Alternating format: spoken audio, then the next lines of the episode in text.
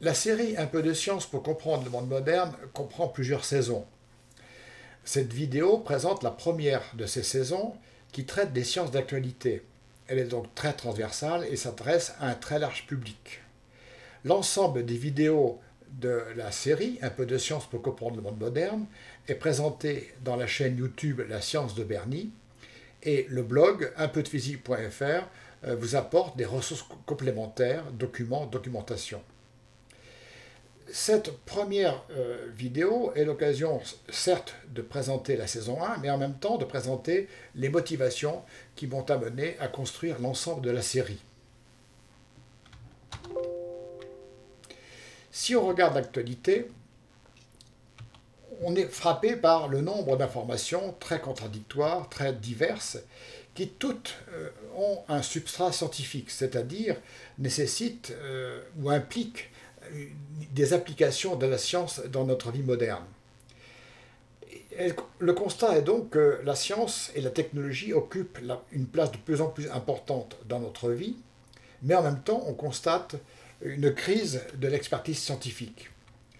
Comme le constate le sociologue Mathias Girel, il dit que la science est plus robuste que jamais, mais on peut parler d'une crise de dévalorisation du savoir et de l'expertise. Jamais la science n'a atteint les niveaux où elle est actuellement, jamais elle a eu le plus d'impact sur notre vie, et pourtant, euh, dans les médias, dans les débats, son rôle est de plus en plus critiqué et le rôle des experts est très dévalorisé. Pourquoi? Pourquoi cette situation qui est relativement récente? Une partie des problèmes vient de ce que la science a atteint un niveau de sophistication tel que pour le plus large public, il est très difficile de savoir ce qui est la vraie science et ce qui en, est que l'apparence. Euh, un, un bel exemple actuellement, c'est le débat sur la chloroquine qui occupe euh, les médias et les journaux. Eh bien, le public est, submergé d'informations.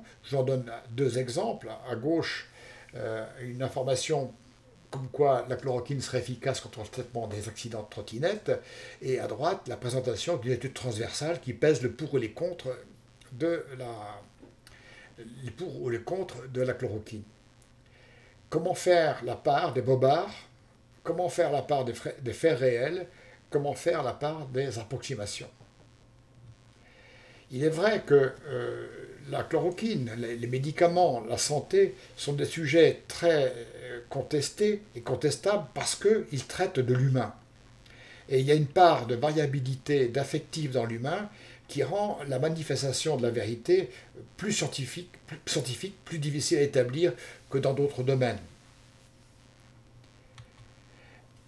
Malgré tout, malgré cette difficulté, euh, l'opinion doit quand même se prononcer parce que c'est l'opinion dans une démocratie qui finalement décide. Mais j'attire l'attention ici sur un sondage qui est paru dans le journal Le Parisien il y a quelques mois, au, printemps 2020, euh, 2020, et qui posait la question aux Français de savoir euh, qu'est-ce qu'ils pensaient de l'efficacité de la chloroquine. Ce n'est pas le résultat que 60% des Français pensent que c'est efficace qui est surprenant, c'est le fait que 80% des Français se sont prononcés.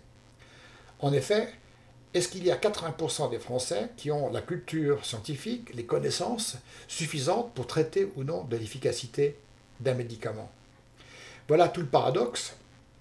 L'opinion est, amenée à se prononcer sur les sujets pour lesquels euh, elle n'a pas toujours les bases scientifiques. Comment peut-elle distinguer la science de ses apparences et sur quelle base peut-elle se forger son opinion L'objectif global de la série que je présente est donc d'apporter des bases scientifiques les plus générales possibles pour que chacun puisse ensuite se déterminer euh, sur les sujets d'actualité. Mais je suis physicien et je traiterai surtout des problèmes euh, qui sont liés à la physique. Même si c'est un sujet apparemment de science dure, de science exacte, eh bien, euh, la physique moderne euh, couvre un grand, ensemble de mots-clés qui sont présentés ici. Et derrière ces mots-clés, il y a des concepts souvent difficiles à percevoir, qui sont propices à la récupération et même à l'imposture. Quand je parle d'imposture, je vous montre un exemple ici qui est un petit peu amusant. J'ai trouvé sur Internet le texte qui est en bas euh, sur le cerveau vibratoire, qui est un texte, de, je pense, lié à la médecine quantique. Ce cerveau vibratoire est à la fois un mécanisme et une dynamique logée dans une structure corticale architecturée hors de l'espace-temps, dans un volume de vide informé, qui fait donc état du fonctionnement quantique de l'individu, d'où l'appellation de cerveau vibratoire quantique. C'est là un bel exemple d'imposture, dans la mesure où manifestement, euh, il suffit de prendre les mots-clés de la physique et de la mécanique quantique, de les mettre euh, dans un mixeur, de touiller tout ça, et d'en sortir un texte qui est grammaticalement correct et qui, d'un point de vue euh, scientifique, ne veut absolument rien dire. Quel est le pourcentage de la population qui, sans préparation, peut distinguer dans ce texte-là l'imposture d'autres qui sont la réalité scientifique? C'est donc tout l'enjeu de, la série et donc de la première euh, saison que je présente ici. Donc, la science actuellement, elle est euh, extraordinairement puissante, elle envahit euh, notre quotidien, elle envahit la vie courante et la, technologie est présente partout. Mais l'enjeu est terrible parce qu'il s'agit de, faire comprendre l'infiniment petit à l'infiniment grand sans pouvoir se les représenter. En effet, cette science euh, dite moderne, que ce soit quantique, relativiste ou science des ondes, repose sur un fort euh, substrat mathématique, souvent, et sur des équipements euh, scientifiques extraordinairement sophistiqués qui nous éloignent de la simple perception de la réalité. Donc il y a un enjeu énorme c'est comment peut-on comprendre le monde de l'infiniment infiniment grand sans pouvoir se construire des représentations mentales. C'est un enjeu majeur et que j'essaierai quand même d'aborder avec vous lors de toute la série. Un des problèmes ou un des outils majeurs de cette, démarche, ce sont les mathématiques. On connaît pour certains les difficultés qu'ils ont euh, vis-à-vis des mathématiques, mais il faut savoir que depuis Galilée, on sait que euh, le livre de la nature euh, doit être lu avec un certain langage et que ce langage, il est mathématique. Et la question est donc comment présenter les enjeux de la science et de la physique moderne sans substrat mathématique? Donc, je présenterai euh, les, les, équations, parce qu'elles sont nécessaires quelquefois à architecturer l'exposé.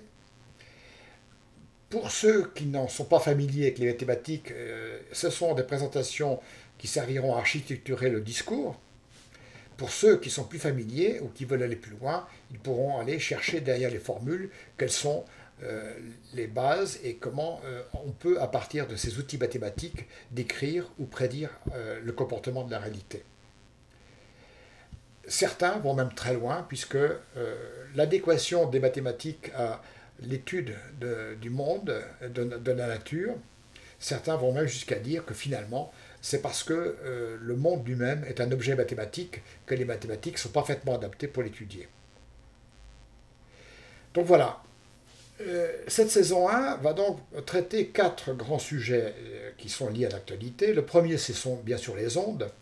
Qui n'a pas entendu parler des problèmes, avantages, inconvénients de la téléphonie mobile, du Linky ou de la 5G Derrière euh, ces technologies, il y a la, technologie des ondes, les ondes matérielles ou les ondes de champ.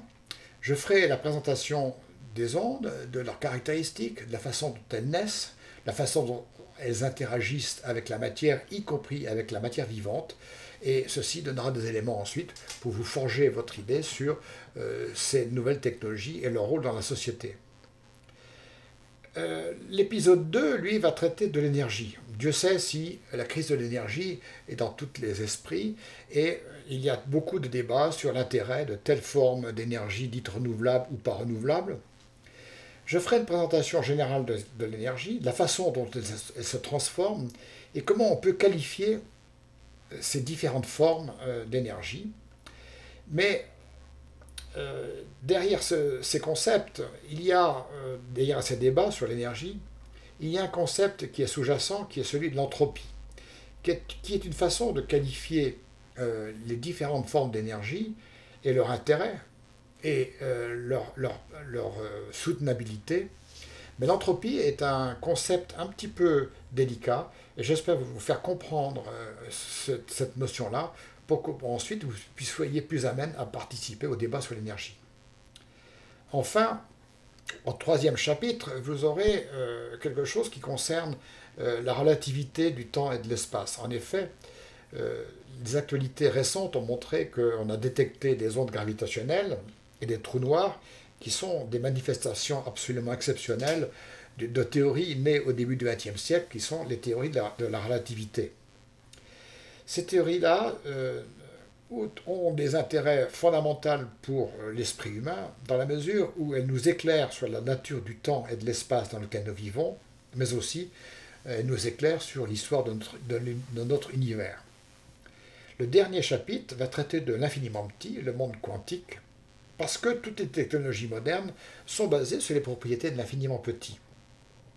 Et l'infiniment petit est décrit dans notre science actuelle par la mécanique quantique qui est un outil extraordinairement sophistiqué qui permet de maîtriser avec une très grande précision euh, toutes nos applications modernes, les télécoms, l'informatique, les instruments médicaux, mais qui ne nous permet pas de réellement comprendre ce qu'est la nature de l'infiniment petit. Enfin, j'aborderai à la fin euh, l'ordinateur quantique, qui est une des applications qui risque à terme de bouleverser aussi nos moyens euh, nos moyens de communication et nos moyens informatiques. Voilà.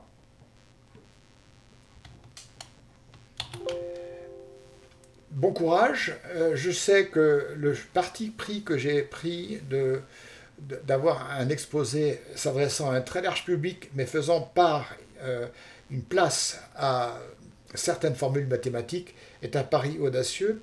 Je pense que ce pari-là, beaucoup l'ont déjà suivi et beaucoup l'ont apprécié. Vous trouverez l'ensemble des visios, je le rappelle, euh, sur la science de Bernie. N'oubliez pas de faire un tour sur le blog unpeudephysique.fr pour avoir des ressources complémentaires.